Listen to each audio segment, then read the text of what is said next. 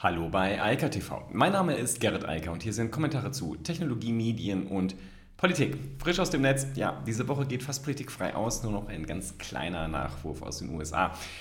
Ansonsten geht es noch einmal um GAFAM. Jetzt natürlich noch um Amazon. Die fehlten bei den fünf. Die anderen Quartalzahlen hatten wir schon gestern und vorgestern.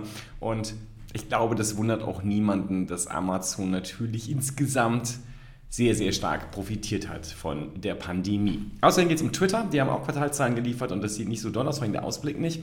Und ähm, dann gibt es einen sehr schönen Artikel von Protocol, der nochmal zusammenfasst ähm, und sagt, was bedeuten das, diese Zahlen denn jetzt eigentlich? Ich habe das ein bisschen vorgegriffen, aber da sind nochmal ein paar interessante Punkte drin, die auf jeden Fall erwähnenswert sind. Der Artikel auf jeden Fall lesenswert. Und dann geht es um die, naja, eben nicht Gigworker, sondern Employees in den USA. Denn da hat sich offensichtlich der äh, Staatsminister, der Minister für den Arbeitsmarkt dafür ausgesprochen, dass man das ändern sollte und die halt eher als Mitarbeiter ansehen sollte und nicht als Vertragspartner, also Contractors. Das ist eine große Veränderung.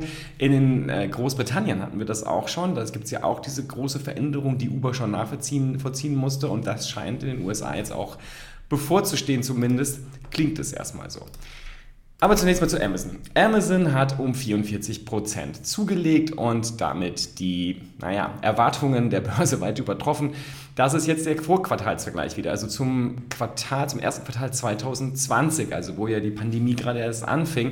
Und es gab so ein bisschen Unruhe, dass das ja vielleicht jetzt durch die Pandemie alles hochgespült wurde und jetzt in diesem ersten Quartal schon wieder rückläufig ist, weil ja in den USA viele Läden schon wieder aufhaben, also dass alles wieder normaler wird.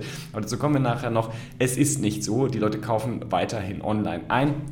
Und was man bei Amazon da halt auch ganz klar sehen muss, es geht hier nicht einfach nur um den E-Commerce-Sektor. Das ist so ein bisschen so wie bei Apple. Ähm, da wird auch immer nur über die Produkte geredet und so wird bei Amazon gerne nur über den E-Commerce-Bereich geredet. Aber da sind Dinge, die sich längst verändern. Ich habe das schon ein paar Mal gesagt. Wir haben nicht mehr nur zwei Werbeanbieter. Das Ange dieses Oligopol ist größer geworden. Das ist zwar immer noch kein richtig netter Wettbewerb, aber es teilen sich aktuell drei Firmen den, die Hälfte des US-Werbemarktes. Und ich meine nicht den Online-Markt, sondern den kompletten Werbemarkt. Das sind halt Google, Facebook und Amazon. Die machen dann nämlich mittlerweile sogar 7 Milliarden Umsatz, haben im Verhältnis zum Vorquartal, als Vorjahresquartal um 77 Prozent dort nochmal zugelegt. Das ist ziemlich umfangreich, um das mal vorsichtig auszudrücken. Und natürlich, ich habe es auch schon ein paar Mal hier erwähnt, sehr unangenehm für Google und auch Facebook, denn Amazon hat viele der Probleme, die Google und Facebook haben, einfach nicht. Amazon schaltet ja die Werbung auf der eigenen Plattform. Auf der eigenen Plattform, wo die Kunden im Regelfall ja schon eingeloggt sind. Das heißt, da kann man hervorragend auf Basis der Profile, die natürlich Amazon über jeden einzelnen Kunden hat, dann Werbung ausstrahlen. Sind vor allem Markenunternehmen, die dort Werbung machen, aber auch große Händler, die auf dem Marketplace halt Werbung schalten für ihre Produkte oder halt für die Produkte, die sie verkaufen, um eigentlich das genauer zu sagen. Und das ist für Amazon natürlich sehr, sehr schön. Trotzdem muss man es natürlich ins Verhältnis setzen. Das sind nicht mal 7% des Umsatzes. Aber immerhin, das ist schon relevant und groß. Und dann ist da natürlich AWS. Auch da ein Zuwachs von nur 32 Prozent. Muss man aber auch immer äh, bedenken, Amazon, also der Amazon Web Service Bereich, ist der größte Cloud-Anbieter weltweit. Das heißt, alle anderen müssen immer zu Lasten von Amazon wachsen, wobei es ja auch nicht so stimmt, der Markt wächst ja auch insgesamt. Nichtsdestotrotz, Amazon will natürlich seine Marktführungsposition hier beibehalten und da arbeiten sie auch offensichtlich ganz gut dran. Vor allem sind sie auch sehr profitabel in dem Bereich. Und hier ist es halt auch so, das ist doppelt so viel. Also hier geht es um fast 14 Milliarden Dollar, die hier umgesetzt werden und es ist hochprofitabel. Der Großteil des Amazon Umsatz, äh, Profits, nicht Umsatz, sondern Profits, basiert auf den Umsätzen von AWS, die halt sehr, sehr, sehr profitabel sind im Verhältnis zu dem E-Commerce-Geschäft, wo halt Päckchen verschickt werden müssen. Bei AWS, da geht es um große Cloud-Infrastrukturen, wenn die einmal geschaffen sind, können die halt in großem Umfang Geld verdienen. Es sind nicht so viele Menschen äh, betroffen und müssen arbeiten, sondern da stehen halt Riesenmengen von Serverkapazitäten bereit, die dann untervermietet werden. Natürlich arbeiten da eine ganze Menge Software-Ingenieure, aber das ist viel, viel übersichtlicher. Man hat halt dieses Hands-on-Business nicht, ähm, also dieses ja, Atom-basierte Business. Twitter. Twitter konnte auch ordentlich zulegen, 28 Prozent. Das klingt erstmal gut, aber Aus der Ausblick ist nicht so schön und deshalb werden sie in der Börse zumindest schon mal abgestraft. Aber ich finde, was man da beachten sollte, und das finde ich wirklich interessant, sie konnten einfach nochmal 7 Millionen Daily Active User oder wie es hier heißt, monetizable Daily Users äh, zulegen auf jetzt 199 Millionen. Das ist immer noch klein im Verhältnis zu Facebook und so weiter, aber Twitter wächst. Und ich habe das ja schon in diesem Jahr ein paar Mal gesagt ich glaube, dass es Twitter ganz gut tut, dass Donald Trump da weg ist. Ich glaube, dass das die Atmosphäre auf Twitter verändert hat. Das zieht auch wieder neue Leute an.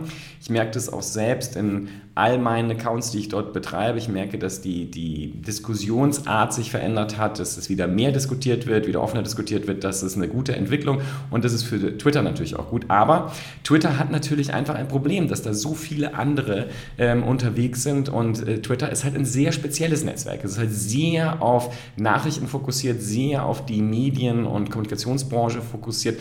Ja, es gibt auch viele andere Bereiche, aber das ist im Verhältnis dazu immer klein und übersichtlich gewesen. Und dazu gibt es halt diesen neuen Wettbewerber, denn Reddit äh, läuft Twitter vielleicht den Rang ab als das Nachrichtenmedium oder das zumindest, wo man die Breaking News bekommt, früher als in den anderen Netzwerken wie eben auch Twitter, was bisher ja dafür genau bekannt war und ist. Jetzt noch zu diesem wunderschönen Artikel von Protocol. Ähm, die nennen das 10 Takeaways from Big Tech's Big Earnings. Ja, also, dass die ordentlich zugelegt haben, habe ich jetzt äh, in den letzten drei Tagen darüber erzählt. Ähm, ich glaube, das haben auch alle mitbekommen. Es war auch absehbar, es war logisch, aber es gibt so ein paar Fragen. Und die größte Frage, die sich alle, gerade im Tech-Bereich, seit den letzten zwölf Monaten stellen, ist, was passiert eigentlich, wenn die Pandemie überwunden ist. Also, wenn jetzt alle geimpft sind oder immer mehr geimpft sind, immer mehr Normalisierung wieder eintritt, werden die Leute dann weiterhin so viel online machen. Und da scheint ganz offensichtlich ein enormer Optimismus jetzt äh, zu kommen, denn man sieht es auch jetzt in diesem ersten Quartal. Wie gesagt, in den USA ist die Situation ja schon weit anders als hier in äh, Deutschland. Weiterhin die Online-Profiteure weiter profitieren, dass es einfach weiter wächst, sogar nicht nur auf dem Stand bleibt aus den Pandemiemonaten, also den letzten zwölf Monaten und also nach dem ersten Quartal 2020 primär, sondern auch in dem ersten Quartal 2021 das weitergeht, das Wachstum in großem Stil weitergeht. Es hat zum Beispiel was damit zu tun, dass immer mehr Menschen in Homeoffice bleiben werden, sich damit einrichten und dass zum Beispiel die natürlich Hardware-Umsätze enorm hochtreibt. Das hatten wir vorgestern bei Microsoft, gestern bei Apple gesehen. Hardware-Umsätze. Hardware ist plötzlich wieder sexy. Also das, wo man vorher gesagt hat, lieber Software und keine Sachen herstellen, das ist viel cooler.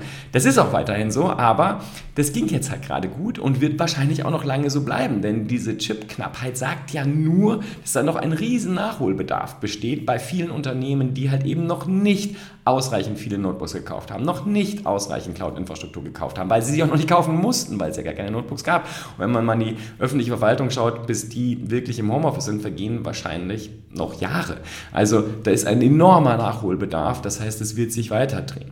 Und das gilt aber auch für viele andere Bereiche. Aber nochmal, weil ich finde die, diesen Chart sehr hilfreich und übersichtlich, wenn man sich einfach anschaut, wie die großen fünf in den letzten zwölf Monaten gewachsen sind, also Vergleich Q1 2020 zu Q1 2021, ist es halt schon irre. Ähm, Amazon, das ist halt explodiert. Und genauso gilt das für alle anderen letztlich. Man sieht hier aber auch, wie groß die Unterschiede sind und wer wirklich die Großen sind. Das ist ja immer ganz interessant. Wie gesagt, Amazon ist natürlich der Gorilla unter den fünf. Und das muss man auch nochmal sagen, die fünf zusammen haben um 25% zugelegt von Q1 2020 auf Q1 2021. Und das ist halt äh, phänomenal. Aber wenn man sich das dann im Detail anschaut, das ist halt noch viel krasser, was da eigentlich passiert ist. Und man sieht, wie groß die sind und wie groß der Anteil mittlerweile an dem Gesamtumsatz ist, wenn man zum Beispiel mal äh, sowas wie den Nasdaq sich anschaut. Und der interessante Teil dabei ist, es gibt zwei Sachen, die halt alle letztlich betreffen. Und ich sage immer, und das habe ich gerade ja auch nochmal gemacht, zum Beispiel der Werbebereich. Da hat man immer nur über Google und Facebook gesprochen. Ich spreche jetzt schon seit mindestens einem Jahr immer auch von Amazon, weil Amazon halt sehr groß ist und auch weiterhin sehr schnell wächst. Aber da ist auch Microsoft mittlerweile in dem Business, weil LinkedIn heute einfach ein sehr großes, effektives Netzwerk ist. Ähm, das ist ein Riesenproblem, ein weiteres für Facebook. Es ist nicht nur diese Privatsphäre, die Apple immer stärker in den Mittelpunkt rückt und mit der App Transparency ähm, noch mehr Druck auf Facebook macht und auf Google, sondern es sind halt auch andere Anbieter, die dazukommen. Amazon und Microsoft und damit sozusagen den Werbemarkt ein bisschen aufdröseln und es nicht mehr bei zwei Anbietern lassen, was ja für einen Markt ganz erfreulich ist, wenn es nicht nur zwei große Anbieter gibt. Das andere ist das Thema Cloud. Äh, das Thema Cloud, äh, da hat Facebook jetzt nichts mehr zu tun, aber die anderen vier hängen natürlich, anderen drei, um genau zu sein, hängen dann mit drin. Apple ist zwar in dem Cloud-Business, aber das ist relativ klein und das ist eher für die Privatleute, die dort ihre ja, iCloud genannte Tools-Sektion äh, haben, mit der natürlich auch Office Suite, die Apple ja auch anbietet, aber das ist relativ gesehen klein. Wenn man über die Business Clouds redet, dann haben wir halt Amazon als den Marktführer mit großem Abstand vor Microsoft und äh, Google und also Alphabet. Und da muss man halt schauen, wie das weitergeht. Aber ganz offensichtlich wächst der Markt halt für alle. Das heißt, die Sache ist weiterhin sehr spannend und da müssen wir einfach abwarten, wie sich das weiterentwickelt. Denn ganz offensichtlich ist der Kampf noch nicht ausgefochten final. Gesehen, Google macht da weiterhin fett miese eine Milliarde Dollar Loss. Aber immerhin wachsen sie und haben auch den Loss ein bisschen eingedämmt. Aber muss man einfach gucken, wie sich das dann tatsächlich in den nächsten Jahren entwickelt. Für Amazon läuft es ganz offensichtlich hervorragend und auch Microsoft scheint sich da gut positioniert zu haben. Und ich glaube, diese beiden großen Themen und Themen und daneben dieses große Thema Privatsphäre werden auch die weitere Diskussion dominieren. Und das ist für Amazon halt perfekt. Immer mehr Nutzer der Cloud, hervorragend für Amazon. Mehr Online-Werbung, hervorragend für Amazon. Warum? Weil Amazon die Privatsphärenprobleme nicht hat, die insbesondere Google und Facebook haben, die halt über das ganze Netz und über alle Apps hinweg tracken und tracen, was die Leute nicht mehr wollen. Was Apple jetzt aktiv einschränkt, indem sie den Nutzern die Möglichkeit gibt, also eigentlich macht Apple gar nichts, sondern sie geben mir und jedem anderen iOS-Nutzer die Möglichkeit, dieses Tracing zu unterdrücken. Und das ist natürlich ein Riesenproblem für Google und vor allem für Facebook. Für Amazon macht das gar keinen Unterschied. Die merken das gar nicht, weil die haben diese rechtlichen und auch faktischen Probleme nicht. Ich befinde mich ja auf der Amazon-Plattform und natürlich kriege ich dann die Werbung, die zu meinen Suchbegriffen etc. passt. Und dazu kommt ja noch, hatten wir auch oft genug, Google verliert immer mehr Traffic an Amazon, weil Amazon halt heute die Produktsuchmaschine ist und nicht mehr Google. Insofern ist es natürlich super schwierig für ähm, Google und Facebook dort zukünftig Marktanteile zu bekommen. Und dann kommt noch sowas wie LinkedIn, wo Microsoft sehr erfolgreich ist. Und da muss man halt schauen, wie sich das entwickelt und wie das auf den gesamten Markt der sozialen Netzwerke wirkt, auswirkt und wie da die weiteren Vor- ähm, Entwicklungen sind, denn das ist noch nicht abgeschlossen, das Thema. Man hat das lange so gesehen und daneben gibt es dann ja noch die großen neuen. Und da wird es ja spannend, wenn irgendwann ByteDance zum Beispiel mal an die Börse geht und das dann auch immer mit dazu geliefert wird an den Daten. Dann müssen wir mal gucken, wie das dann wirklich ist. Eine interessante Sache noch mit Facebook. Äh, Facebook, das sagt Protokoll auch nochmal, ist eigentlich gar kein US-Konzern und gar kein US-Konzern, also fokussierter Konzern, sondern Facebook macht viel, viel, viel Kohle in Asien. Und das wird leicht übersehen und deshalb da sollte man stärker hinschauen, sagen Sie, was Facebook dort macht, in Asien und eben nicht im US-Markt, der halt auch total saturiert ist, wo Facebook gerne im Abwehrkampf ist, gegen zum Beispiel TikTok von ByteDance. Und äh, der asiatische Markt sei da viel, viel spannender. Das kann ich durchaus nachvollziehen. Letzte Nachricht nochmal. Also, das, der US Labor Secretary hat gesagt, dass er es nicht richtig findet, dass Gig-Workers nicht als Mitarbeiter klassifiziert werden. Das könnte eine massive Veränderung nach sich ziehen, insbesondere für Unternehmen wie Uber, Lyft etc.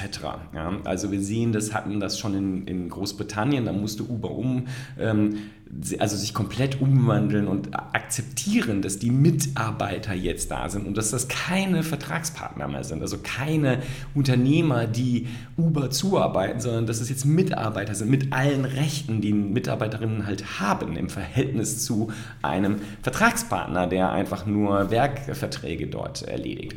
Und wenn das in den USA auch kommt, dann wird es für die Gig Economy natürlich massive Auswirkungen haben. Das betrifft natürlich nicht nur Uber und Lyft, sondern alle anderen mit dazu.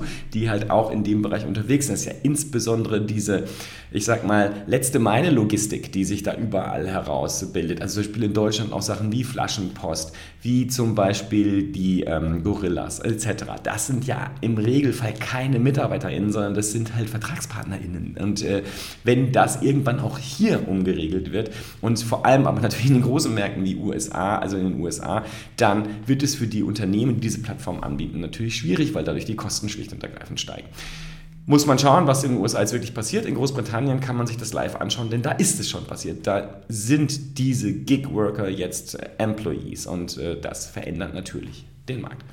In diesem Sinne, ich wünsche ein schönes Wochenende und wir hören uns am Montag wieder. Bis dann. Ciao, ciao. Das war Eika TV frisch aus dem Netz. Unter eika.tv findet sich der Livestream auf YouTube. Via eika.media können weiterführende Links abgerufen werden. Und auf eika.digital gibt es eine Vielzahl von Kontaktmöglichkeiten.